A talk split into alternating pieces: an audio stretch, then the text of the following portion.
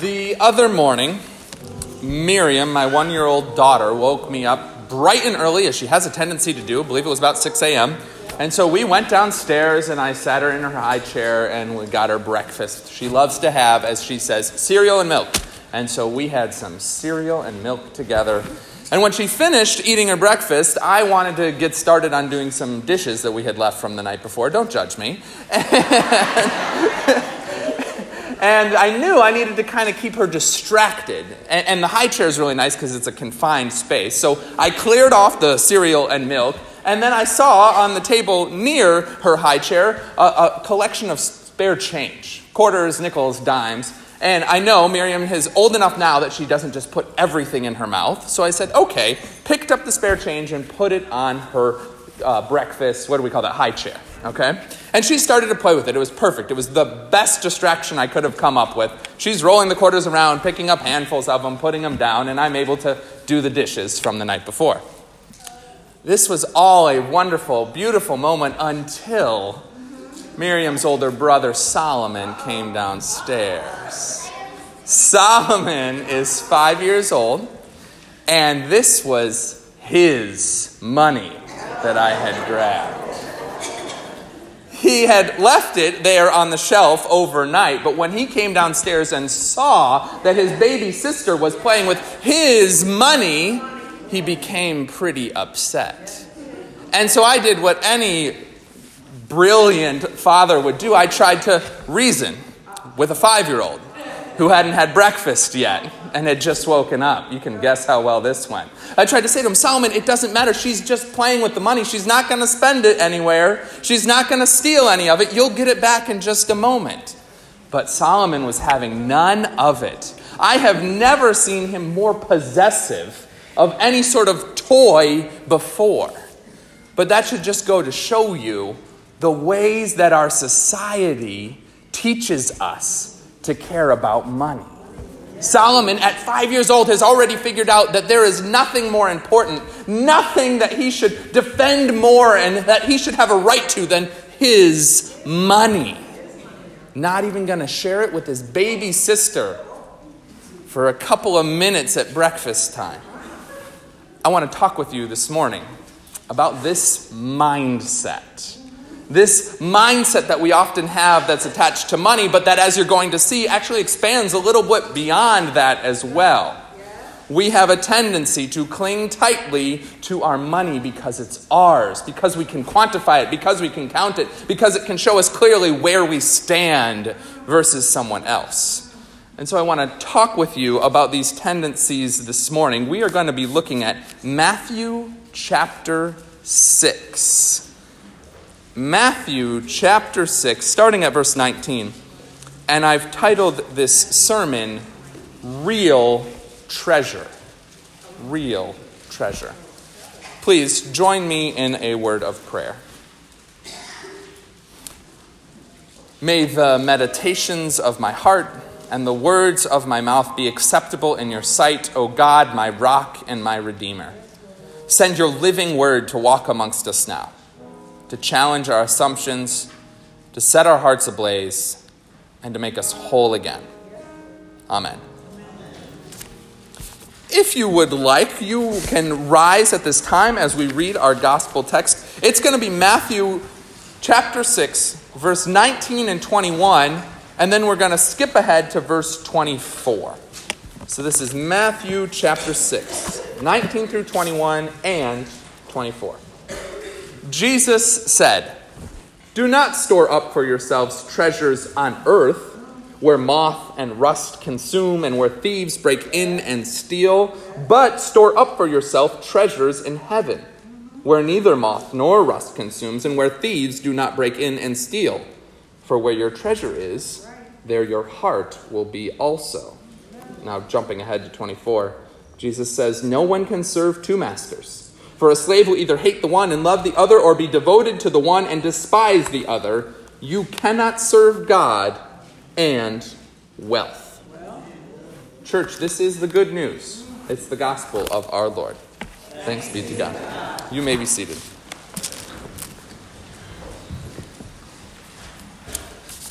So now you know where this is all going. and I know you might not be too happy and too comfortable with it. You probably don't like it when I find these Bible passages, but it just seems that Jesus can't help himself from talking about money again and again and again in the scriptures.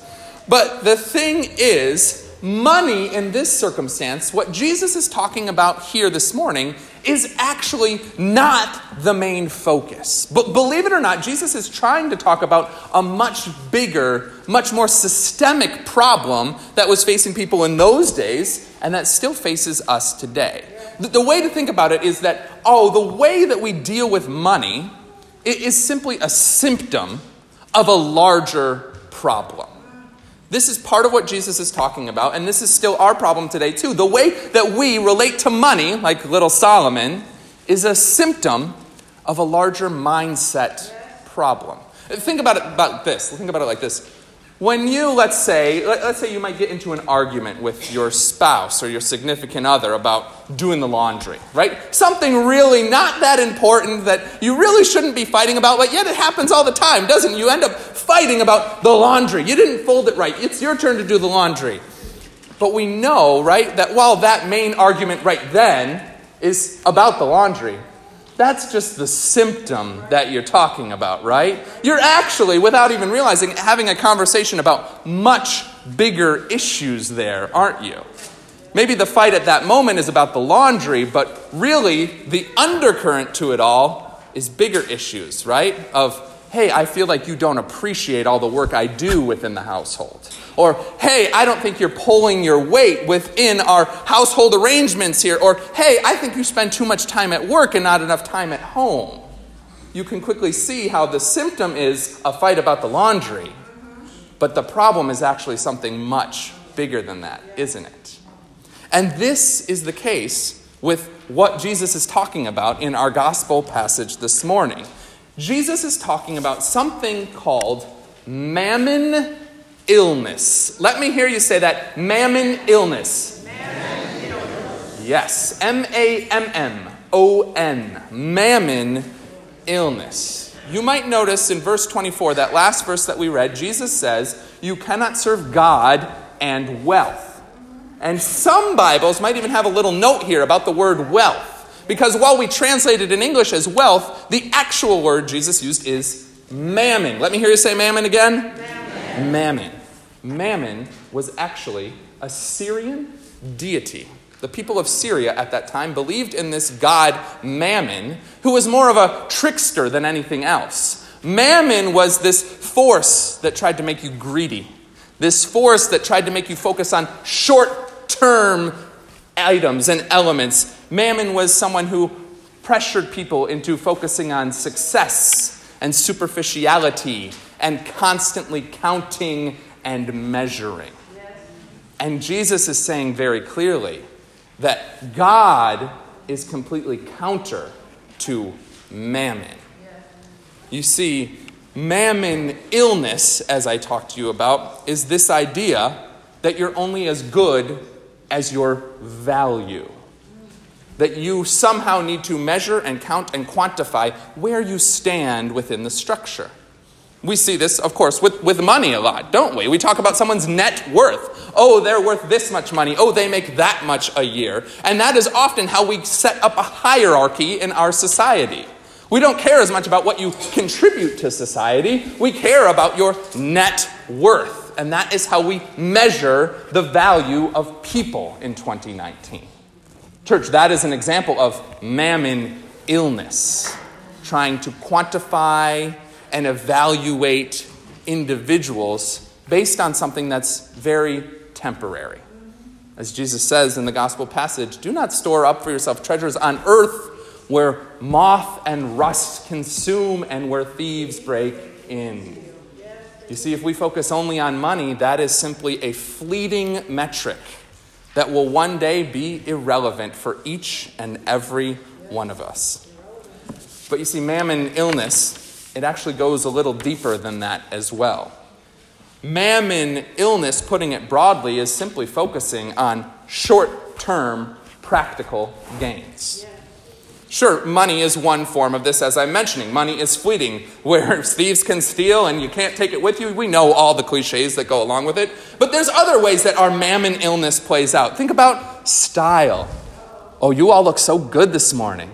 You all look so nice and dressed up for church, but if we took a picture of this and then showed it to you in 30 years, you'd be saying, Oh my gosh, I can't believe I wore that.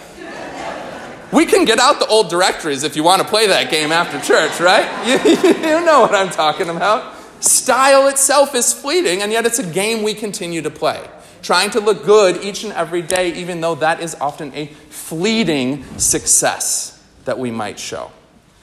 I'll tell you a story too, just about this mammon illness, if you will. When I was in elementary school, and I think it's still true today, the true measure of who was at the top of the class was who is the fastest. Right? Who can run from here to there faster than everyone else? This was a constant game that I played in the, in the schoolyard each and every day. And, and at my school, when second grade rolled around, we had something called field day which was great because now we had an actual event, an actual day when we could figure out who is the fastest. And, church, I want to tell you, when I was in second grade, when I was when your pastor was in second grade, the 200 meter race was won by a guy named John Corcoran. Not that I'm bitter. I came in second. And so I spent all year worrying about that race because I knew field day was coming again in third grade. And sure enough, field day came again in third grade. And we had the 200 meter race again. And John Corcoran beat me again. Second place, two years in a row. Oh, but then I got the good news that I was hoping for. John Corcoran was moving, he was leaving town. So, fourth grade rolls around, and it's time for the 200 meter race on field day. And there was, of course, a new kid who had come to school. We got rid of John, but Paul Finero showed up, and he was way faster than John Corcoran, which meant he was way faster than me, too. And so by fifth grade, I gave up on the 200 meters and I just ran the distance races. Give me those instead.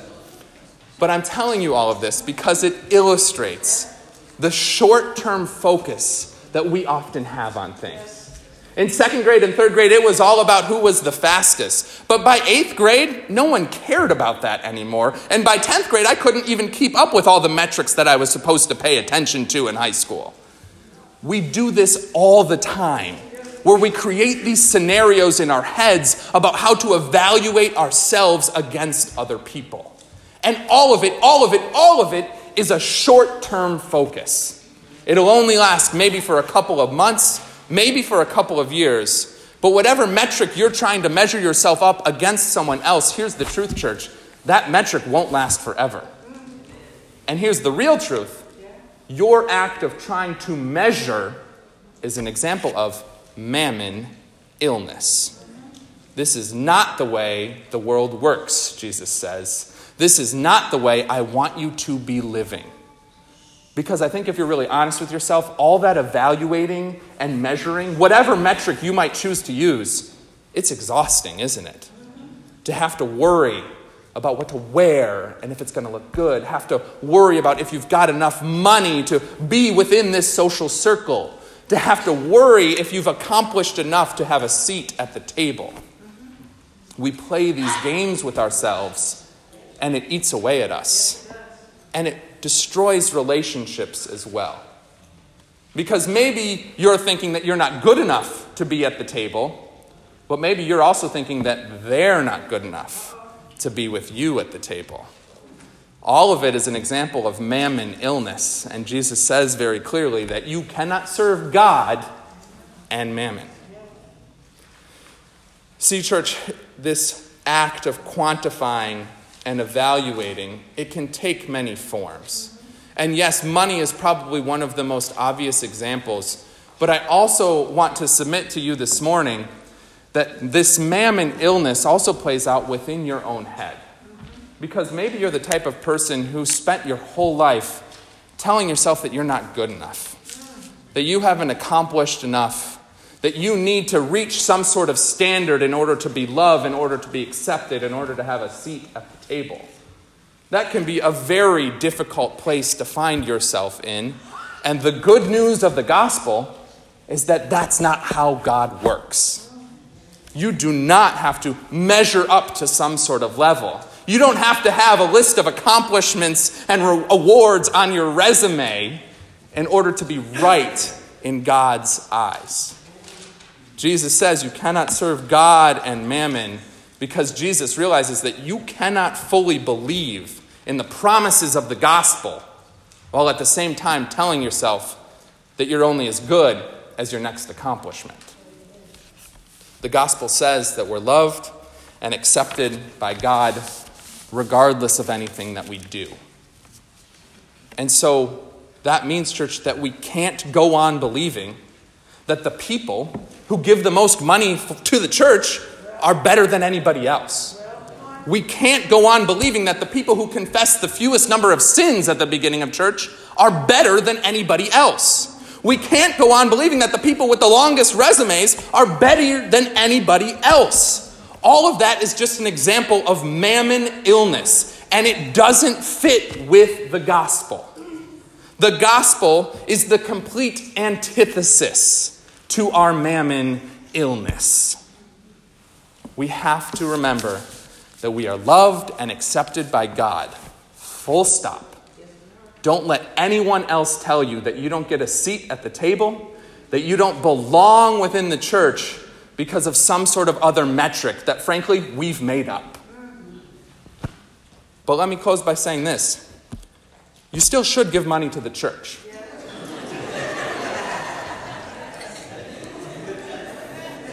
But hear me clearly.